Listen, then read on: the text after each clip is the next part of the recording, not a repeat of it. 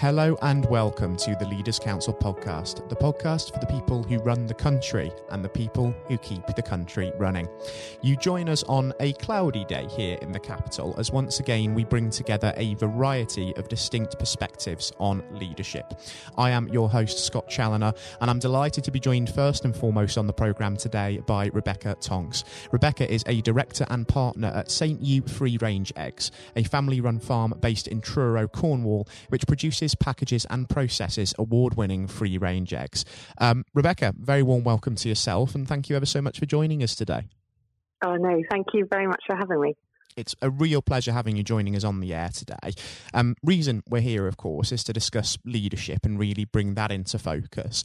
But considering that today's business leaders are going through one of the greatest challenges of our time, I think it's fair to say, in the shape of the COVID 19 pandemic, I feel it would be remiss of me not to ask you just to what extent this situation has affected you and your business over the last few months. Um, it, it, has it has been uh, really uh, interesting and very challenging. Um, obviously, eggs, um, free range eggs, especially, have been in very high demand, um, uh, which uh, is, is, you may well think, well, that's great, um, but we we ha- our business um, has had um, we, we, have 50% of food service and 50% retail, and uh, the food service obviously shut up shop literally overnight. Um, so we, have um, then suddenly had to find uh, packaging for all, all, So every tray of eggs takes two and a half cartons. Um, so in effect, we've had to, to, find a huge amount of packaging uh, at very short notice. Um, so that side of, of um, actually selling eggs was had plenty of eggs, but getting them to the shelves has been another matter. So um, it, yes, it has it has been a challenge. It's been a challenge for everybody that works with us. Um, we've we've got a phenomenal team. Um, we've been very very lucky, and um, everybody has worked incredibly hard. Um, and I think it's you know keeping morale high, confidence high, um, and yeah, just just making sure we're being open and transparent with everybody to make sure that we we can um, continue to operate um, at, at, at, the increased level uh, and very long hours everybody's been putting in recently. Mm. It's interesting that you talk about keeping that morale high and keeping everybody reassured and just focused because that responsibility is really, really fallen upon the shoulders of uh, leaders um, of late. And it can feel a very lonely place sometimes, can't it? When you're the one running a business, everybody's looking to you for that direction, that inspiration. And it can be difficult at times when, especially, there's a lot of misinformation out there. Sometimes things aren't always clear and there's a great deal of uncertainty. So when you are under pressure like that and you need a little bit of inspiration for yourself, where is it that you tend to look to for that in a leadership role?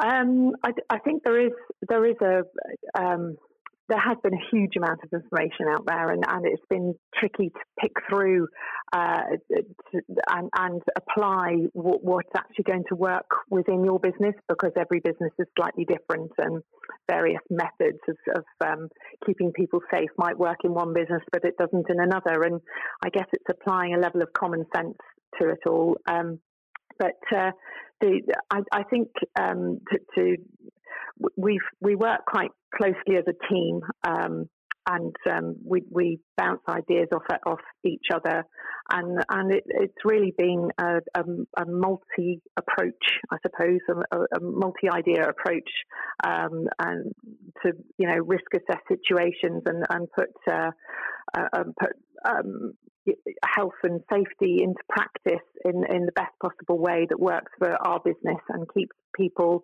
safe and, and makes them feel confident at the same time. And are there any sort of positives that you can take from this experience of adapting to a new reality in the sense that maybe it's taught you something in your leadership capacity about crisis management, if we call it that? Um, well, every day is school day. So, yes, I, I, I think um, it, it, it is. Uh, it, it has brought out very um, people different um, character traits in, in members of staff who you thought you knew quite well. um, so it, it, it has um, been interesting to, just to, to, to see how much support people do need in the time of crisis and reassuring and confidence and enthusiasm, you know, to, to, to keep everybody together and um, and and driving forwards. Um, so, uh, yeah, it, it, has needed um, a bit of extra uh, to, to um, enthusiasm and um, proactivity, I suppose, to get over the line to be able to work on it in in a, a very different environment over the last few months. Mm. And what it's also demanded from leaders over this period of time, the COVID 19 situation, is of course the need to be adaptable and flexible during this sensitive and difficult period. Um, but at St. Ewe, I understand that you've been innovating in your own way by developing something called Super Eggs. Is that right? Yes, yeah. The, the um, you know, you know, talking about members of staff and learning about uh, different character traits that they have. Actually, the, the whole process of um, the, the COVID nineteen and, and um, the general public's attitude towards um, safety and and food and their own health um, has has uh, given us a massive opportunity to really uh, understand a bit more about what what is important to people and customers, and um, given us a great opportunity to um, to, to be able to um, offer something a little bit different, a little bit better. Um, you, know, you know, and, and we, we came up with um, we um, our brand. We, we actually had a brand called Boost the Roost, which um, was an omega 3 and uh, rich in selenium egg um, and vitamin D and all those other good things. Um, and we, we've rebranded it to, to be able to connect to today's consumer um, and highlight all the points that are concerning people and their day to day health. So, which is where we, we innovated um, super eggs. Um, and uh, yeah, it, it, it, it's working and and um, it's a brilliant way of keeping yourself eating eating well. So yeah it's certainly a time, isn't it, where we have become much more self aware with regards to our physical health, but also our mental health as well, because the lockdown period has certainly thrust the importance of mental health and well being from that point of view back into the limelight of the national discussion. Um, in a leadership sense, just how important do you view mental health, both in terms of safeguarding your own and also that of those around you? Yeah, it it, it has been um, interesting. So w- once um, beginning of lockdown, we we um, we I, I, sent everybody home from the office to, to work from home. We put um, infrastructure in which we didn't have before, so to to um, be able to link into a central system and, and for everybody to work from home. And we're having a 11 o'clock uh, comms with um, the, the team, our, all our uh, management team. And, and it's interesting, what we're missing is, is that just um, that chat time. So we, we, we carved out 10 minutes of our, of our comms to just for general chit chat. Talk, tell us about the family, you know, what have the kids been doing? How they, how, you know, and, and just having that time to, to gel as a team and, and just, it's really important. And I think everybody needed, needed that little bit of normality, you know, the, that bit of routine, which, um, you know, everybody loves a routine and and and working from home throws that completely out of out of the window. mm. And um, and and team members sending emails at ten o'clock at night, and I was like, no, no, no, no, you have got to stop. Um, you know, I'm hugely um, grateful for their enthusiasm, but they, you know, they've got to have work time and home time, and and um, and it's it's muddied the waters working from home, and um, uh, I, I, think some people have thrived, and others have really struggled um, from from a mental health point of view, and and just from from that lack of routine. So um, yeah, it is all important right across the board. So um, really, really important to, to keep on top of your team and, and, and really work work with them um, and and be strict with your structure. I think that is absolutely right. It really has sort of muddied the waters as to what the f- workplace of the future is going to look like, whether the nine to five, Monday to Friday routine is going to persist into the future, or whether we'll see more and more people maybe working one or two days from home on a personal basis. Absolutely. Um, thinking yeah. of uh, the future, Rebecca, just before we do wrap things up on the uh, the program today, um, we are going to have to adjust to a new normal and new way of living and working over the next 12 months. We know that. But during that period of time, what is next for you and for St. Ewe Free Range Eggs, and what is it that you're really hoping to achieve? Um, we, we, we've got um, we we seem to have been working harder than ever at the moment, um, and uh, we, we've um, actually grown out of our of our um, our, our, farming uh, packing centre at the moment. So we, are the next 12 months for us is a fairly uh, busy one. So we're hoping to move to a, another site, um, and we've just submitted a major planning development. Um, uh, we're looking to grow the business and increase um, our job employee numbers, um, and, uh, and and hopefully the scope of who who we can uh, supply. Um, so we've got we've got a very exciting time ahead for St. Ewe Free Range Eggs, and um, we're yeah everybody's uh, very enthusiastic about it, and um, it, it, yeah, so lots going on. Let's certainly hope there's going to be some positive news on that side of things over the uh, the next few months. And just considering how enlightening it's been having you joining us on the program uh, this morning, Rebecca, I think it would be wonderful to perhaps catch up in future and have you back on the air with us, just to see how some of those plans are coming to fruition over the course of the next year. Okay. Thank you very much. Thank you. I'd certainly welcome that. It's been a real, real pleasure having you join us on the uh, the program today. It's a shame we're just about out of time, um, but most importantly, until hopefully we do touch base again in future, please do continue to take care and stay safe with all still going on. Thank you very much indeed, and yourself. I would also reiterate that message to all of those tuning in and listening today. Do continue to be sensible with the easing of lockdown restrictions and look after yourselves and others. It does make a real, real difference in saving lives. Um, on today's programme, I was speaking to Rebecca Tonks, Director and Partner at St. Ewe Free Range Eggs. Coming up next on the programme today, I'll be handing over to Jonathan White for his exclusive interview with Liz Field, the Chief Executive of the Personal Investment Management and Financial Advice Association. That would be the trade body for firms who provide such services for individuals and families. I hope that you all enjoy listening just as much as Jonathan relished the opportunity to speak with Liz, and all of that is, of course, coming up next. I'm Jonathan White, and we're joined today by Liz Field, CEO of PIMFA, Personal Investment Management and Financial Advice Association. What a great mouthful. Liz, thank you very much for coming on today. No, thank you for inviting me. No, not a problem. A complete pleasure. And I think uh, it would be a, a, great place to start, if we may.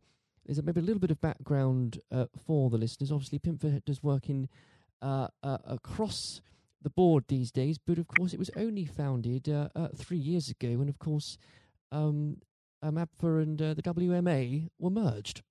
That's right. Yes, um, I think it really was a, a reflection of of where the industry was going in terms of uh, the provision of financial advice and helping individuals with their um, personal financial futures that we felt that it was necessary for the two bodies to merge together.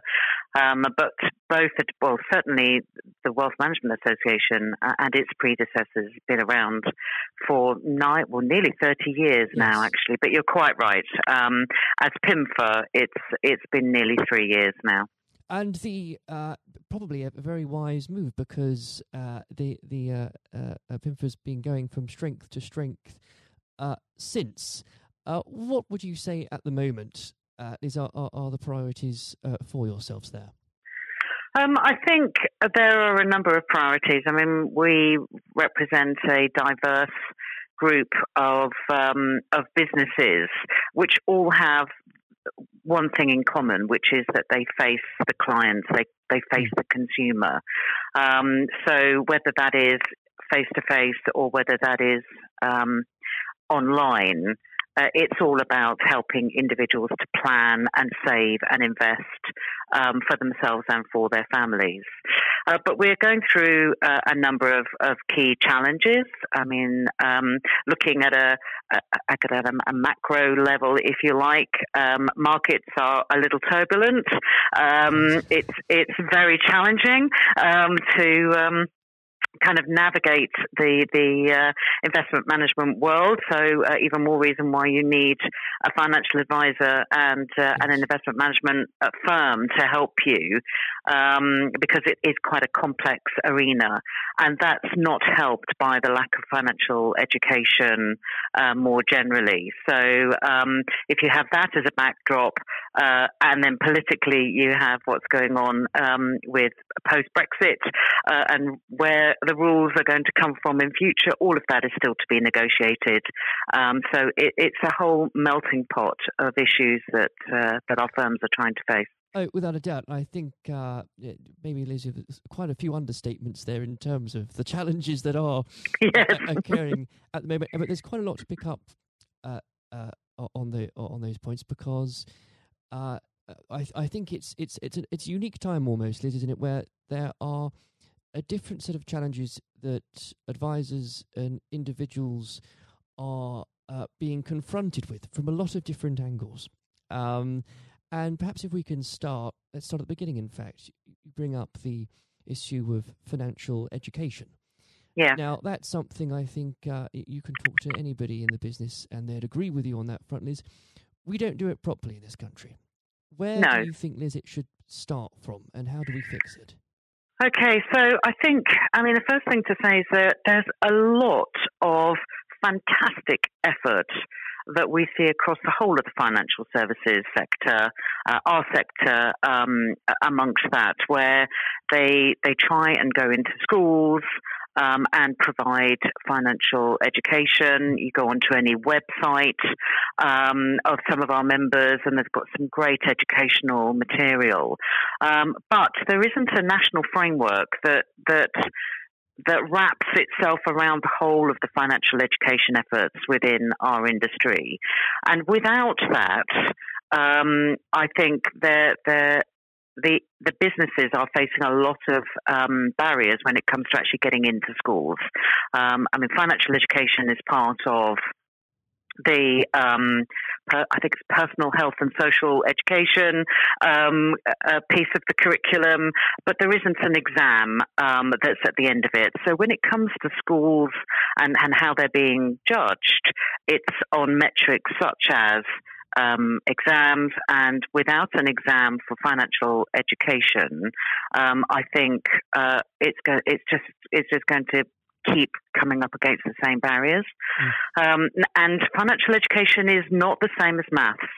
So uh, what we'd also mm. quite like to see is is that we have more um, kind of money type questions within the maths curriculum because that will also then bring it to life uh, for young people, for uh, youngsters, and you know school kids.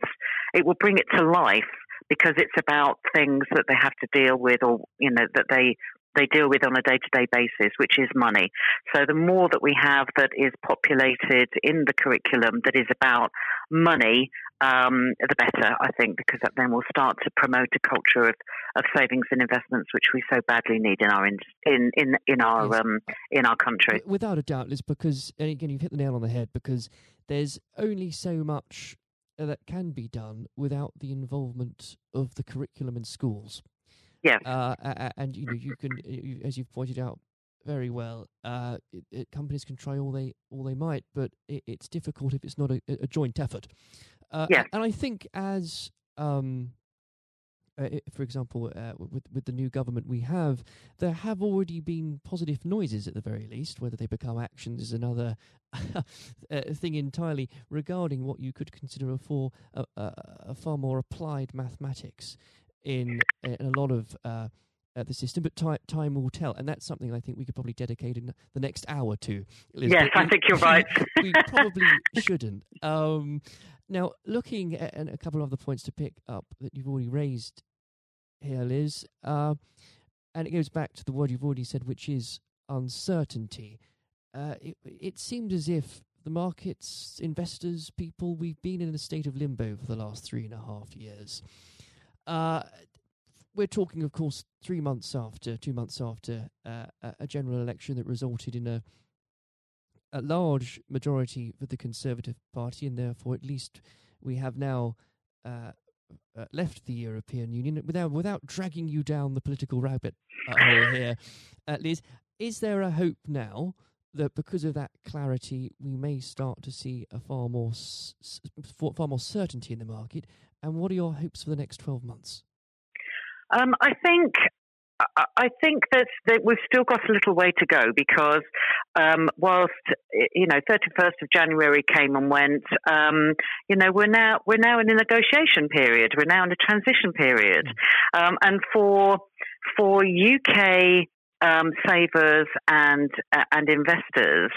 Uh, in terms of where the rules are made, there's still there's still not some clarity about that. Um, you know, we're we're still uh, uh well, we don't know yet whether, we're still tied um, or will be tied to the um, European rulemaking um, down the line. That's still to be negotiated. I mean, we've always said that actually for for savers and investors, we need stability in the markets and we need access to funds. Um, however, it, you know, the, the, majority of our of our firms look after UK savers, um, and therefore, a, one of the positives we see is the ability to have a a rule book that makes sense for UK savers and investors and UK firms. Um, so there's an uh, we think that there's an opportunity there with definitely without um, watering down regulation. So we're definitely not talking about less regulation. What we're talking about is smarter mm. regulation, which makes sense for firms and makes sense for clients. Um, and as we've got a very unique industry in terms of savings and investments um, um, in Europe, in Europe, England or U- the UK rather, and and Ireland are unique amongst our European counterparties.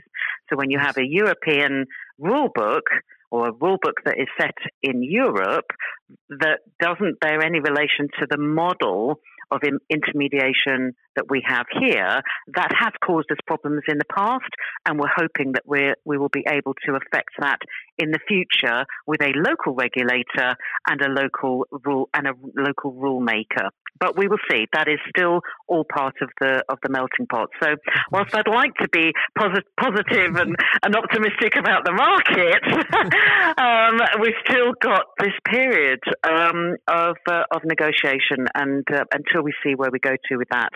Uh, and of course, you've got financial services and fisheries amongst yes, the same two, piece, you know.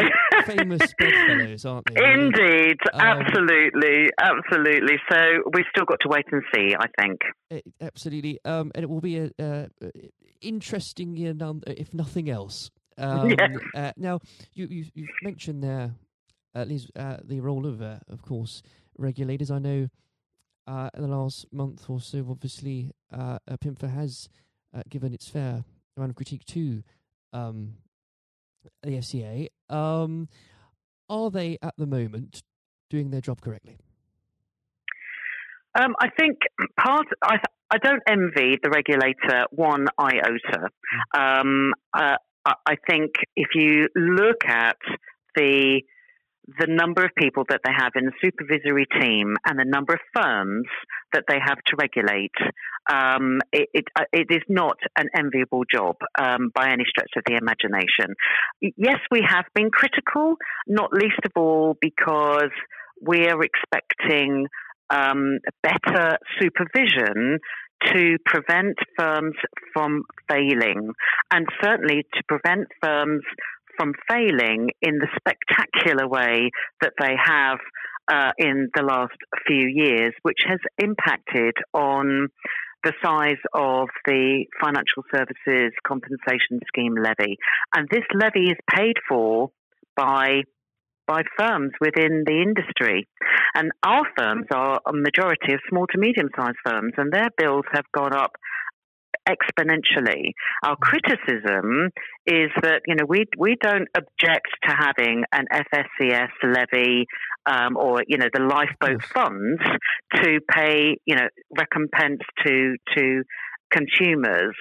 Uh, and, and, our view is, has always been that the polluter pays, but the polluters have, have long since folded by the time mm. it comes to any payment, which means that good firms are paying for bad firms. So the system, we believe, is broken. Um, and, and I think that is about the regulatory perimeter.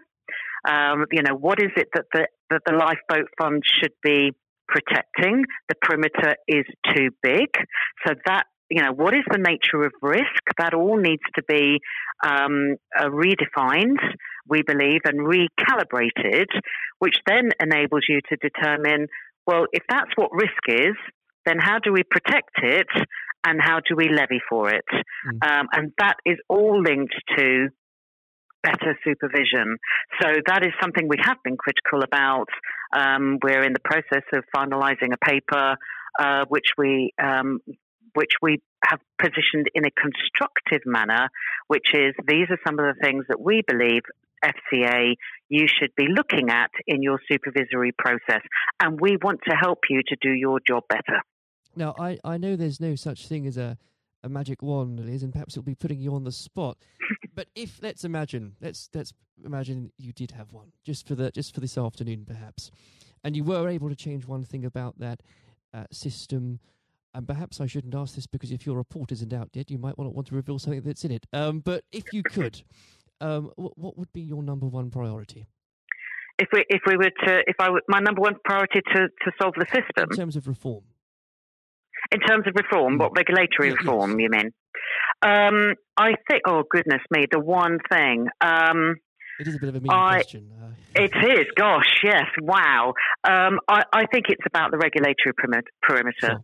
Um, I think let's have a look at the regulatory perimeter, um, which is you know gives some certainty to to clients about what is protected and what is not protected, which also then gives some assurity both to them and also to the advisors who have to advise those clients on what what's the pathway to success for them and what and and I think if there's some clarity around all of that then everybody will be will be better off Great. Now, I'm conscious of the time here, Liz. It's already catching up with us. So perhaps if we can take a, a, a little step back and uh, and look at um, uh, the operations of PIMFA again, it's what PIMFA does so well is its ability to build relationships with so many uh, different uh, organizations can that really, Liz, be underestimated? The importance of having those working relationships with, with the departments and the organisations that you do have? No, I don't. I, I think it's absolutely fundamental um, to any business, actually, mm. but it's certainly something that that we have in the middle of the stick of rock that is PIMFA. Uh, I mean, we talk about the, you know the values that we have as an organisation. We, we are a small organisation, uh, and we can't do our job unless we work in partnership and collaboration with others. So, relationship building um, and maintaining and creating a good foundation of relationships is absolutely fundamental to what we do without a doubt. And I, I think that's the key point, Liz, isn't it? That that's so applicable to any realm, whether it's business or, or politics or uh, any areas of life. And I think, and because of the time here, we we I, I must start to wrap up. But um, perhaps I can ask Liz, looking forward, and I know the next twelve months is full of uncertainty. What are uh, the plans PIMFA has for it, nonetheless? Um, so I think our well, our key priority this this next twelve months is is is to be talking um, much more, um, and we, we we have been lobbying um, a fair bit on this, but because of Brexit, um, our ability to actually kind of get into um, see the policymakers on both sides, I think, to have that dialogue has been a challenge. Um, but we're finding that that is changing. That you know they they want to hear from us. So I think our priority is around that regulatory perimeter. Um, and what does what does regulation look like for uh, for us moving forward? But at the same time, it's not just about the future of regulation, but it's also about the future of supervision mm. because the two of those go hand in hand. Um, so those those two um, are kind of what are, are, the main the main areas over the course of this next year. Having said that, um, you know, we have a manifesto that's got six that's got six pillars in it, um, and regulation and supervision and the future of that is is just um, kind of is just one of those things. There are a whole host of another of other things promoting the sector as a as a force for good and as an integral part of a of an individual's kit bag um, for financial and mental well-being uh, is is another key strand of, of activity. So I think future of regulation, future of supervision, and then promoting the sector as an integral part of uh, of um, everybody's kit bag in building their personal financial futures. Well, Liz, there might never be a, a more important year, uh, or has not been in a while, that will determine the future of all of those things, and perhaps never a year where so many people pay attention to what happens to Britain's fish stocks. Um, but it's been it's an absolute pleasure discussing that uh, leadership with you today. Uh, I hope very much we can sit down perhaps later this year uh, when there's a bit more clarity, perhaps, and talk through a few more things. Thank you. I would love to do that. Yes, thank you very much. Thank you. This has been the Leaders Council podcast. Thank you for celebrating excellence in leadership with us. I've been your host, Scott Challoner. Until next time, goodbye. Thank you for listening to our podcast. The views expressed within the podcast do not reflect the views of the Leaders Council of Great Britain and Northern Ireland, its parent company or subsidiaries, members of staff, or other guests of any other person therein associated.